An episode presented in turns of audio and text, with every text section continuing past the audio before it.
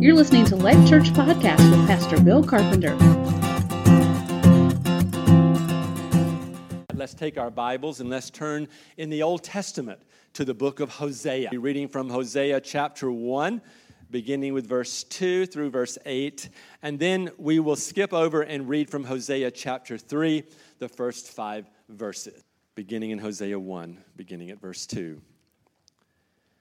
When the Lord first spoke through Hosea, the Lord said to Hosea, Go, take to yourself a wife of whoredom, and have children of whoredom. For the land commits great whoredom by forsaking the Lord. So he went and took Gomer, the daughter of Diblaim, and she conceived and bore him a son. And the Lord said to him, Call his name Jezreel for in just a little while I will punish the house of Jehu for the blood of Jezreel, and I will put an end to the kingdom of the house of Israel. And on that day I will break the bow of Israel in the valley of Jezreel. She conceived again and bore a daughter. And the Lord said to him, Call her name No Mercy, for I will no more have mercy on the house of Israel to forgive them at all. But I will have mercy on the house of Judah, and I will save them by the Lord their God. I will not save them by bow, or by sword, or by war, or by horses, or by horsemen. When she had weaned no mercy, she conceived and bore a son. Now, Hosea chapter 3, beginning with verse 1. And the Lord said to me, Go again Love a woman who is loved by another man and is an adulteress, even as the Lord loves the children of Israel. Though they turn to other gods and love cakes of raisins. So I bought her for 15 shekels of silver and a homer and a lethech of barley. And I said to her, You must dwell as mine for many days. You shall not play the whore or belong to another man, so will I also be to you. For the children of Israel shall dwell many days without king or prince, without sacrifice or pillar, without ephod or household gods. Afterwards, the children of Israel shall return and seek the Lord their God and David their king, and they shall come in fear to the Lord and to his goodness in the latter days. The word of the Lord. Thank you, Pastor Bill. Uh, tell you what, if you are new to church or Christianity in general, I just want to start by assuring you that you have come to church. Um, maybe you thought when the scripture is being read, where in the world have I ended up today? I didn't think these words were supposed to be spoken in church, but you've come to the right place. You're safe, and, and I promise everything's going to be okay today. Uh, as Pastor Bill has said today, we're launching into a new series called A Pretty Decent Church. And this ser- sermon series has a special story behind it. Um, a couple of years ago, one of you brought into our office a box of books. That's just how I remember it. And I don't remember which one of you it was. We get books from time to time. And sorry to say, we don't read all of them right away, if ever. Um, and these books got put on the shelf, and there was one particular book I remembered, and it was called Church Signs. It was like a hardcover book with just unusual, quirky little church signs all throughout the book. And uh, of course, we didn't have time to read it, so it just got stored on my shelf. And then several months later, we were moving things around in our office, and I took out this book and I started looking through this book of church signs. And honestly, most of them were pretty cheesy, as are most church signs, especially the ones that try to be funny. Um, but there was one that I found that it was like, oh, I really like this one. And I got a big laugh out of it, and I had to share it with Pastor Bill. It was just this normal like Baptist church sign. It looked a lot like our church sign, you know, just normal, the name of the church. Had the service time underneath it, and then it had this little um, appendage sign right below it with their slogan on it. And the slogan was, a pretty decent church. And I just, I had a good laugh about that, and I shared it with Pastor Bill. And over time, that, those words didn't stay locked up in the pages of that old book. We continue to joke about it. We continue to talk about it. We continue to actually use it in the way that we talked about Life Church to other people. And I think I liked that slogan for a couple reasons. Uh, the first reason is I have a hard time with people that toot their own horn. uh, especially when it comes to church, because those of you who have been around church for any amount of time, you've, you've encountered some mess, right? I mean, can we just see a show of hands? Who's encountered any church mess anywhere? Yeah, that's pretty much all of us, right? Um, and, and the thing of it is, is we encounter church mess because the church is made up of people, sinful people, broken people who hurt each other. And, and there just is always this mess that comes with the part of being human and gathering together. And I just don't like it when people try to pretend like their church somehow escapes that mess that follows the rest of humanity. Uh, but the second reason I really like this slogan because I think it, it's pretty accurate in what we might call the it's ecclesiology, the way that we speak about church. I think it's pretty accurate. I think it's, it's what, how we should think about the church. And that's the topic of today's message. So I won't get into that right now because we're just introducing the series. But in general, this series is about us looking into the scriptures and asking the Lord, Lord, what do you want your church to be? What should she be about? What kinds of things should she value? Um, what, are, what are we supposed to think is really important? What, what's not so important? Now, when we say we're, we're having this series about the church corporately, I don't want you to think that there's not going to be any personal application for you because that's pretty important to us as Americans, right? We need personal application. Well, there's going to be plenty of that uh, because the church is only as strong or as healthy as its individual members. Right? So if we're going to grow into anything as a corporate body, it's going to require each and every one of us as individuals growing into that thing too. But with that being said, we do well as Americans who really prize our individualism, um, our independence, to think for a moment, think for even a series, a couple of months, about what it means and how important it is to belong to the church. I hear lots of Christians saying nowadays, uh, I really don't need the church. I can just kind of go to church on my couch at home. I don't need to belong to any community of believers. But hey, the New Testament knows nothing of a Christian that is not intimately connected with a body of believers. Um, on top of that, we find at the end of the story, at the end of the Bible, Jesus is not coming back for us as individuals. He's not making like an individual plan for me to come back for Dave. He's coming back for us together, the bride, the church. And that's what this series is all about. We want to be the kind of church that Jesus is anxious to come back for. We want him to find us being faithful to him. And so this series is not about navel gazing. It's not about tooting our own horn. It's not about saying this is who we are and, and over and over again talking about what, what life church is so much, but it's about saying, Lord, who do you want us to be? What sorts of things do you want us to value? And then how do we become that by your grace? Right, that's what we're doing in this series. Now, today's sermon is sort of the self entitled sermon of the series. If this was an album, this would be the self entitled song. Uh, a pretty decent church. And you might be surprised to learn that our very interesting passages in Hosea, I think, are a perfect picture of God's relationship or how God thinks about the church. I think that's where we need to start. We need to start before we talk about anything the church is supposed to do. We need to talk about who we are, about our identity, what gives us our identity. And so that's where we're going to begin today. Now, just as a, as a couple of words of introduction before we actually get into Hosea, um, when we think about church, there's lots of different words that comes, lots of different things that come to our minds, right? Uh, many of you, when you hear about us, uh, when you hear the word church, you think a building, right? Something similar to this, with an auditorium and a kitchen and classrooms and stuff. And you'd be right. Like if, if I said to you, hey, I'm gonna, I'll meet you at the church this week, I'm talking about this building. But the New Testament never uses the word church in that way. Now, the word we find in the New Testament is ecclesia, and it always means a gathering. It means a gathering, just simply a gathering of believers. It's a community of people that have said yes to following Jesus. That's what church means. It's a gathering. And there are two particular ways the New Testament uses this word. The first way is in referring to the church around the world. We would call this in the Apostles' Creed the Catholic Church or Universal Church.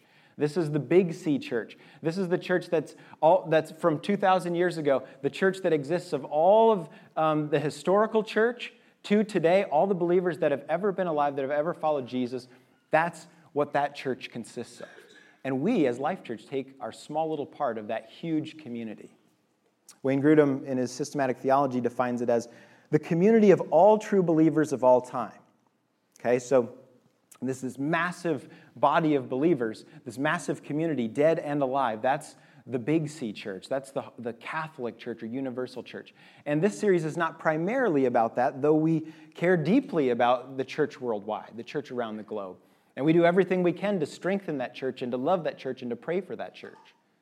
But this particular series is focused more on the second use of the word ecclesia or church in the New Testament, and that is to refer to a local gathering of believers.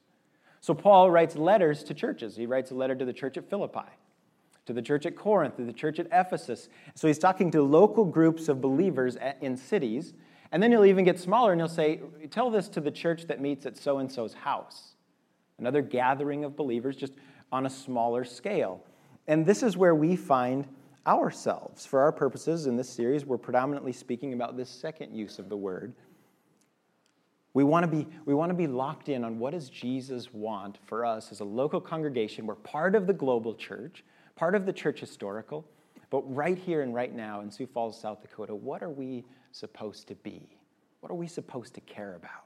What are we supposed to value? That's what we're doing in this series. And so, with that, let's dive into our text today and see why we think the Bible actually tells us that it's appropriate for us to think of the church as pretty decent. Right? We're pretty decent. That's a healthy way for us to think of church. Now, as we dive into our text, there are lots of metaphors. We're going to find a metaphor um, that's very powerful in our text, and there are lots of metaphors used throughout the Bible to speak of God's relationship with his people. Uh, there is the, the metaphor of a father to his children, which is a powerful metaphor, Luke 15. Um, there, there's the metaphor of a king to his subjects, right? Um, a shepherd to his sheep. And all of those metaphors are very important, but none of them sort of plumbs everything that is true about God's relationship with his people. And we need the metaphor that we see in our text as well today, which is a bridegroom to his bride, or a husband to his wife. That's how God speaks about his people. And there's no more powerful example of that metaphor than in Hosea here, the no more powerful depiction. And it'd be a struggle to find anywhere throughout the whole canon of the scriptures a more pointed place where God tells us how he feels about you and I. I don't know about you, but that's interesting to me. I was wrestling with that this week. Like, God has feelings about you, He feels deeply about you. He, what you do affects him. Like, I mean, have you ever thought about that? I mean, I, I, wrestled with that this week. I'm like, is that really, can that really be true, God, that you allow your emotions to be affected by little me? Me and you and us together, the church. This text says clearer than anything could ever be that God has feelings, strong feelings about us. And this particular story uh, in Hosea, unfortunately, has been edited out of most Sunday school curriculums, fortunately, not ours. Our kids learn about Hosea and Gomer uh, in the Gospel Project, and of course, in an age appropriate way, but they learn this story. And this story has been shunned from most pulpits because of the language we just heard in the text. But this is the most powerful story, somewhat in all of literature, that tells us how God feels about his people. So let's look at the story together. Um, now, the setting for our story and, and by the way, there's really two stories going on here. They're parallel stories God with his people, Hosea with his wife. And the setting for the story is Samaria, the capital city of the northern kingdom. And Hosea is a prophet to Israel, the northern kingdom. And the prophet's job is to hear the voice of the Lord and tell the people what God says. And sometimes it gets even more messy for prophets. They not only hear the voice of God, but he says, I want you to act this out. So throughout the Old Testament, you'll find the prophets doing some goofy things, some messed up things. And, and you know, so it's not unusual that Hosea hears God's voice, but what he hears is utterly disturbing, isn't it? I mean, verse, one, verse 2, God says, it says, when the, the Lord first spoke through Hosea, the Lord said to Hosea, Go, take to yourself a wife of whoredom. Literally, fornication is the word, or promiscuity, and have children of whoredom. Now, I don't know about you guys, but that would be a hard word to hear, right? I mean, God is literally saying, it, God is prophesying, you're going to take to yourself a wife who's going to tear your heart out. she's going to be unfaithful to you. She's going to mess your whole life up. Now, why would God say that to his prophet, his man of God? Like, why would he tell him to do that? Well, he tells him. The, at the back half of verse 2, he says, For the land commits great whoredom by forsaking the Lord. That's why. So, so God's saying, like, Israel's been unfaithful to me. Hosea, you're my guy, you're my prophet. So your, your responsibility is to teach the people how I feel about them. And listen, man, there's no way for you to get it until you see the person you love the most running into the arms of another lover. You just won't understand. So you got to do it, buddy. We're going to do this, we're going to walk this path together. There's no way for you to feel how I feel until you've been betrayed like I've been betrayed. I'm like, wow, what a task. That's what he tells Hosea to do. What a task. Now let's just pause and think here for a moment. Have you ever felt like your sin does this to God? Feels like that to God. Have you ever felt like, I mean, we talk a lot about the consequences of sin for us, but have you ever felt like your sin, your waywardness, your coldness towards God has that impact on his heart? That he feels like he's watching his spouse run into the arms of another lover. He's watching him send text messages. He's watching him, looking him up on Facebook. Have you ever felt that? I mean, it's one thing if you're like, okay, I think of God as a king to his subjects, and yeah, if a subject breaks a rule, the king doesn't like that. He gets angry. Or, or a father to a child, yeah, you know, dad doesn't like it when I screw up, but he kind of expects that from me sometimes. Or a shepherd to his sheep It's like, well, stupid sheep. They're going to do what they do. You don't have so many feelings about it, right, bishops? You know this, right? You're right. You don't feel too bothered by it. But if it's your spouse, that's a different thing. That's a different feeling altogether. And God says this is the way He feels about us. And we continue to run after other things to make us happy and to fulfill us and give us only the satisfaction that He can give. Let's keep going with the story. Verse 3 Hosea obeys the Lord. He woos Gomer and wins her heart. And I imagine this young prophet was quite the guy. You know, Gomer came with a past, but I imagine that Hosea fell hard for her. Maybe even hoped that the love that she developed for him would somehow make the prophecy of the Lord about her come untrue. Just thought maybe in the back of his mind, Lord, there's got to be a chance. She, she's, she's in love with me. All that you said before, that maybe that won't come untrue. Or maybe that won't come true. And then she conceived. She bore three children to Hosea two boys and a girl, all of them given very specific names uh, that were warnings to the people of Israel about the Lord's judgment Jezreel, which is a very specific place of judgment. No mercy and not mine. Pretty stunning warnings, pretty stunning names, but they were also indicative. They're also telling about what was going on in the prophet's marriage. That what had begun as a, a suspicion for Hosea about his wife had become an obsession, which had turned into a damning certainty that what the Lord had promised about Gomer had come true and almost right away. She had started cheating on him almost right away. And now he was certain that these three kids that he was playing with every day were not his, not mine, the name of the last one. He had concluded it. Not only had Gomer been unfaithful to Hosea, but she had passed off their children as belonging to him. And though we don't see what's going on behind the doors of the prophet's house, could just imagine him crushed, angry, struggling to carry on, and then Gomer delivers the final blow. She left him. She left him with three kids. She's out of there. She's got better things to do.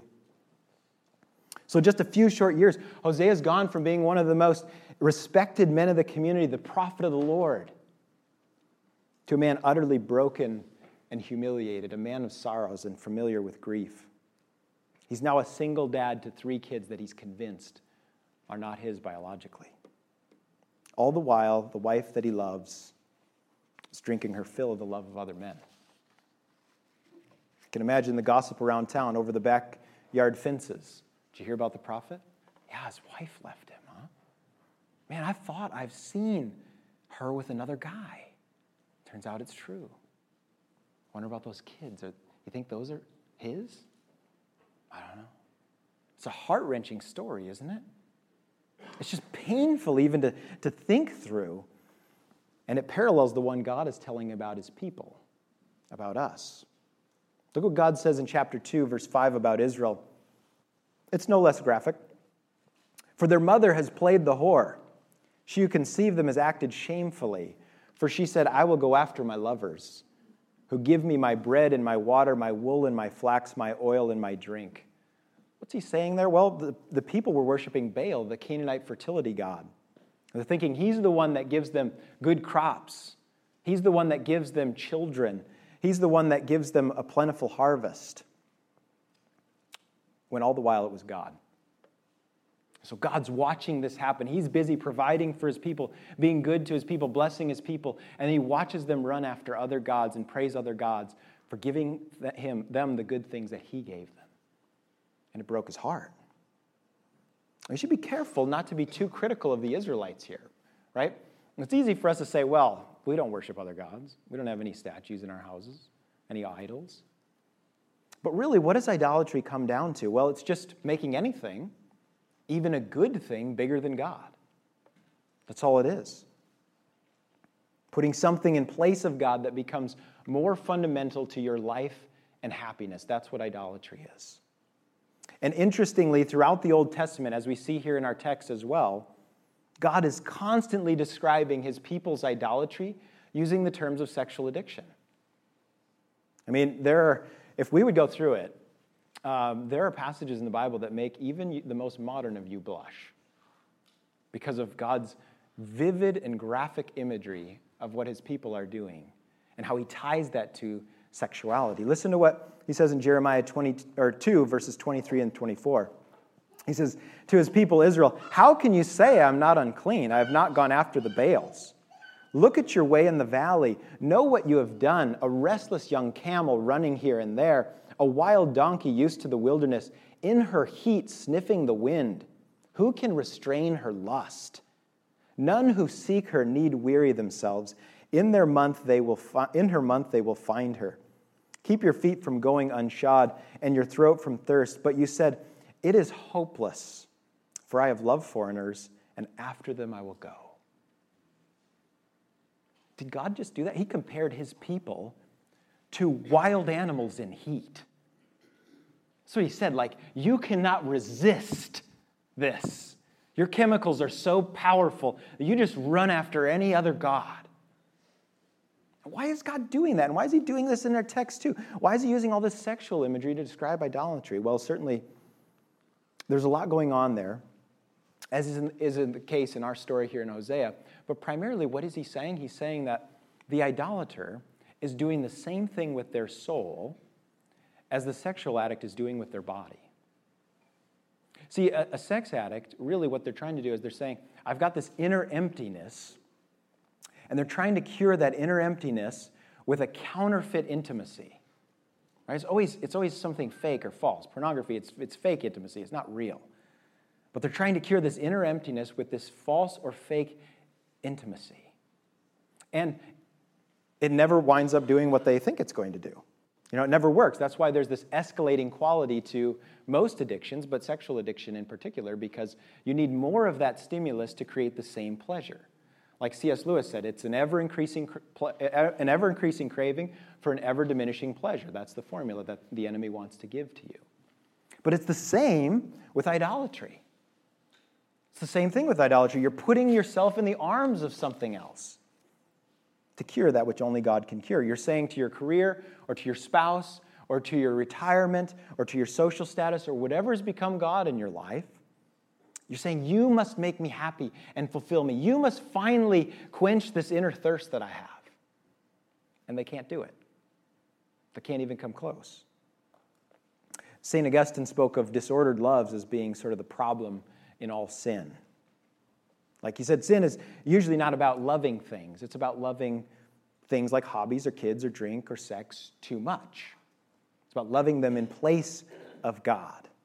And that's precisely why God connects idolatry to sexual addiction.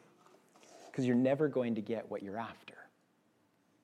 You can drink all you want, but you're only going to wind up more thirsty, which is exactly what Gomer finds out in our text. And we pick up the story at chapter 3. And as normally the story goes, for people in Gomer's shoes, things went downhill fast. From all descriptions, she's basically a sex addict. She's out of control. And no matter what our sin is, it all leads to addiction. And eventually, all addiction leads to slavery. And horrifically, this is where we find Gomer and Hosea in chapter 3. Gomer, get this, is for sale. She's for sale. Horrifically, stunningly. We don't know how it happened, but the text says she was loved by another man, so she's still with another man, but somehow she finds herself at the auction for sale. And there are a couple ways in that day that this could have happened. If she was with a man um, and he could no longer provide for her, um, tragically, that was an option, was to sell her. But it's also very possible that Gomer, eh, in order to provide for herself, had gotten into actual prostitution. And she had a pimp. And maybe she lost her marketability, and this guy's cutting his losses selling her. But whatever it is, this is the lowest of the low. Hosea finds her at some sort of a human auction. Terrible, horrific place for any person to be. According to history, it's likely that at this kind of an auction, she's stripped almost completely naked. So the buyer would know what he's getting. And you could just imagine Gomer there in this horrific moment of total humiliation and degradation and the last thing she can do, it's not much, but to hang on to any shred of dignity, she just closes her eyes, you know, as the auction begins. Oh, man, this is bad. And the auctioneer starts and he says, Anybody give me 10 shekels? And a guy says, Yeah, I'll give you 10.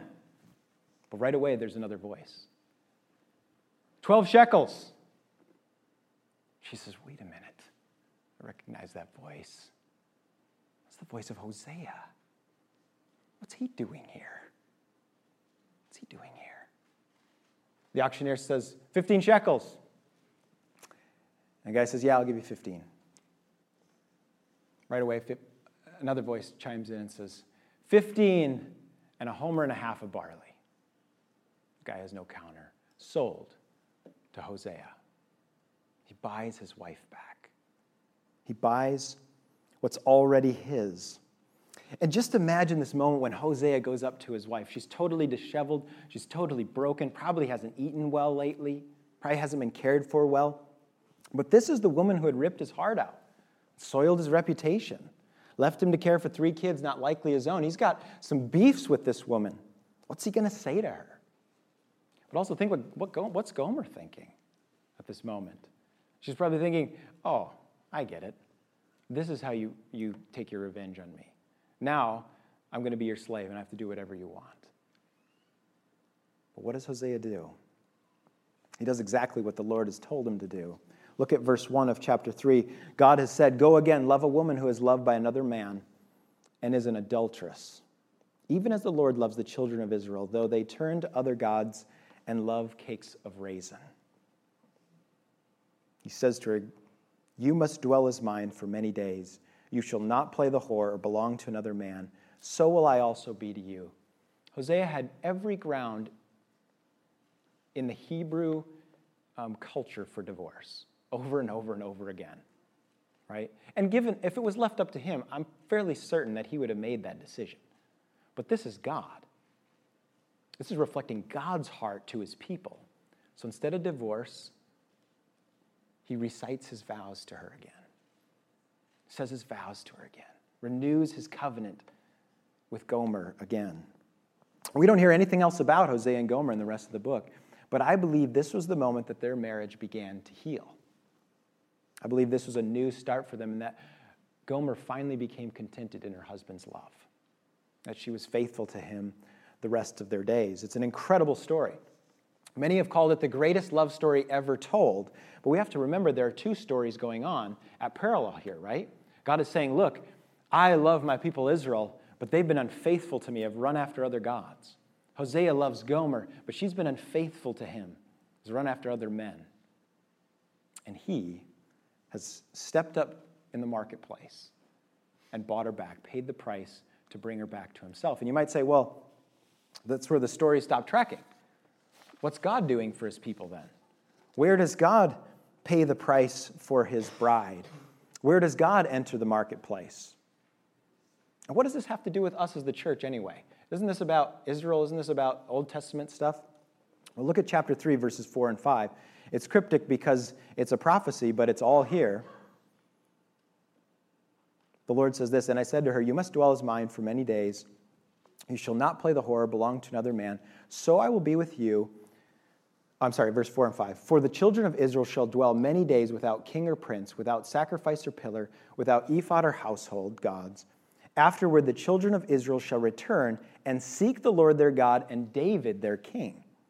And they shall come in fear to the Lord and to his goodness in the latter days. So, what's he talking about here? He's talking about a time when the people are going to become faithful to God. He's talking about a time when they're going to return and seek David their king, which is really strange because David's been dead for a long time. So, what in the world is Hosea ta- prophesying about here? I mean, David's, David's been out of the picture. He's not coming back. Well, Hosea doesn't have the right name, but he's talking about a greater King David who will come. He's talking about a descendant of David who's been promised the throne of Israel forever and ever. He's talking about our Jesus. And lo and behold, when Jesus shows up on the scene, he starts talking in ways that help us to make this connection, right? They come up to him and they say, Hey, Jesus, how come John the Baptist's disciples fast, but your disciples don't fast? And he says, Well, right now the bridegroom is with them. But when the bridegroom is gone, then they will fast. Who's this bridegroom? Of course, we fast forward to the end of the story in Revelation, and we see Jesus is, in fact, the bridegroom, and the church is the bride, beautifully adorned for her husband. Friends, we're the bride. Jesus is the bridegroom. Do you see it, brothers and sisters? We are Gomer. Bummer of a name, by the way, right? We are Gomer. You might ask, Pastor Dave, how in the world is that good news that the metaphor God uses to describe us as a wandering, unfaithful, philandering bride? Oh, friends, it is such good news. You have to understand this day. It's such good news that God would describe us in this way and show us this picture. Because that means our salvation is not hinging on our broken efforts, but on a perfect Savior who loves us relentlessly. Do you understand that today? That's the truth in this passage. It means that we can be confident as the church, even in the midst of how horrible we are, even in the midst of how wretched we are, because our God is constant and stable and steadfast. It says that we're God's people who constantly struggle with running after other lovers, other things that will satisfy us and make us happy. And eventually, those things lead to all kinds of addiction and slavery and brokenness in our lives. But in the midst of this, Jesus, our great Hosea, comes and he gets in the marketplace himself and he buys us back with his own life. He pays the price for us to bring us back to his, to his own. He is steady when we waver, he is faithful when we're unfaithful. He is trustworthy when we're untrustworthy. Friends, Hosea and Gomer is the perfect representation of the tension that exists in the church. See, there's always two things that are true about us. And this goes back to our sort of the phrase that's overarching in this series a pretty decent church. Well, on the one hand, um, we're wretched, unfaithful, a deplorable people. Nothing decent about us at all. But on the other hand, we have a perfect, impeccable Savior who's given everything for us. He's loved us so incredibly. He marries us and gives us His name. He gives us a new identity, and better yet, He's making us more like Him every day. So the big idea is this why can we call the church decent? Well, Jesus is awesome. We're horrible, so we can be decent. Jesus is awesome and He loves us, therefore, we can be decent. That's why church is a pretty decent place. What does this mean practically for us? Well, it means a lot of things, and we don't have time for all of them today, but I just want to highlight the main one. And that is this tension that will always live in this tension. No matter where you go, church around the world, you're going to find this tension. The tension between our brokenness and Jesus' awesomeness will always exist in the group of people called church. You'll never find it not existing. This tension between our brokenness, our complete, utter mess, and His awesomeness. This means if you spend any time around Life Church, you can expect to encounter both realities on a regular basis. I'm about to warn you here, you new covenant members, I'm sorry. This is what's coming. All right? Um, and this means, like, by the way, we can't think too highly of ourselves because look at our atrocious record. The gospel doesn't let us think too highly of ourselves because we just have to look back into our past a day or so ago, and then we're, we're completely and utterly humiliated. But it doesn't let us think too lowly of ourselves because look at the one who loved us. Look what he gave for us. We can't think too lowly of ourselves. He esteemed us worthy of his own life. So if you spend any time around Life Church, you're going to realize both these things are still true. We're still broken, and it's obvious. In our humanity, we don't love one another in God the way that we should. We just don't. We don't do it. Uh, we make other things bigger than God. We run after other lovers that will satisfy us and fill us and, and, and make us happy, and things that we become convinced there's life in that when there's only life in God Himself. We still do that. That's still true about us, isn't it? This is the part where you say amen. This is, this is true about us, right? Like you're broken, I'm broken, we're still a mess, aren't we? That's true. And we call ourselves the church. We say we're Christians, we're following Jesus. Still true about us. It's frustrating. We're broken, sinful people. So it shouldn't surprise you to encounter this at Life Church. You will be hurt by people here. You will, um, you will find reason for offense with people here. And I'm not saying there's never a good reason to leave a local congregation. I'm not saying that at all. What I am saying is, any church that you ever join, if you're from another church, I encourage you to take this attitude. Like, don't have an attitude, have an attitude of we don't push away from the table easily. Have a covenantal attitude. This is why this works great on Covenant Members Sunday as well. Because what we're saying is, hey, there's always going to be problems everywhere. There's always going to be brokenness everywhere. And we're expecting to have to give each other a lot of grace because that's always going to be true. And we can give each other a lot of grace because of the one who's loved us. Now, at the same time as our brokenness being true, we have to remember and keep in our minds the God, the perfect, holy, magnificent God who's loved us so immensely, he laid himself out for us. He said, I'll pay any price, I'll give anything, even his own self. And he did pay the price. He took hell emotionally, psychologically, physically for us. He couldn't have paid a greater price to have us back. And this Savior, you'll encounter him here too. This lover, you'll encounter him here too. I pray that you've encountered him already today. And he is bent on changing each and every one of us. And everybody here is on this continuum of change, becoming more like him. That's why the church can be decent, because of the one who's loved us and is changing us to be more like him. And that's where our identity starts. Right there, church. That's where we start. We don't get our identity by looking at what decent, moral people we are. No, no, that would be depressing. We get our identity by looking to Jesus, our great Hosea, who's given everything for us. Because he is awesome, we can be decent. Amen? Let me pray for you. Father, we thank you so much uh, for your word. And we accept this picture, Lord, that we are Gomer. And it's not flattering, but it is comforting that we know in the midst of our brokenness, in the midst of our wandering, in the midst of our lusting after other things, you have stepped in and purchased us, the blood of your Son Jesus, and have loved us enough to redeem us. We thank you for that today.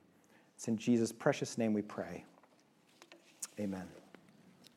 I don't have much more to add to this, more just, I was thinking about this from the time of Adam and Eve in the fall. God was always trying to bring us back. He was always trying to bring his people back. He did it through Noah, he did it through Moses, he did it through David, through the judges, through kings and prophets. He was constantly trying to redeem his people and remind them that he created them, that he loved them, and that he wanted them to be with him forever. And even though it seemed like they would come back for a time, God said, okay, I'm really going to do this. And that's when he sent Jesus. It's when Jesus came um, and he revealed God's, he revealed the heart of God to us. He showed it as he walked on earth through teaching, through signs, through miracles. And, and as Dave said, he, he did it because he went and he suffered for us. He suffered and, and died for us to break that bondage of sin over us. And then he rose again from the dead so that the bondage of death was gone. And so that we could be united to him. And then he sends his Holy Spirit to us to constantly remind us that he is with us and that we are his people and that he loves us. And that those words keep coming back, his words keep coming back to us. He wants to be with us. Um, and he wants us to love him. And so today, for the first time, if that's if you're in the place of, I just don't know him, I don't know that it, he loves me. Um, you know, the prayer team is here. You can come and pray with them and, and just start this walking with Jesus. Or maybe you're in a place where you feel your heart grow cold. There's also a time to, whether you're in your chair, you come and pray with um, someone up here, to just commit your heart to loving Jesus and to pursuing him and, and walking with him as he's walked with us. So I'm going to pray one more time. Um, the, the worship team is going to do one more song. You can stand um, and sing with them. And when they're done, then you're free to go either to pray or um, to go grab your kids. Jesus, we just thank you that you are with us, that you are our bridegroom, that you desire for us to, to love you and to know your love. And so I pray that over all of us that we would, um, you would help us to know what it is to be your people and to walk as your people all of our days, to be decent because you you are awesome. And we give you all these things in your son's name. Amen.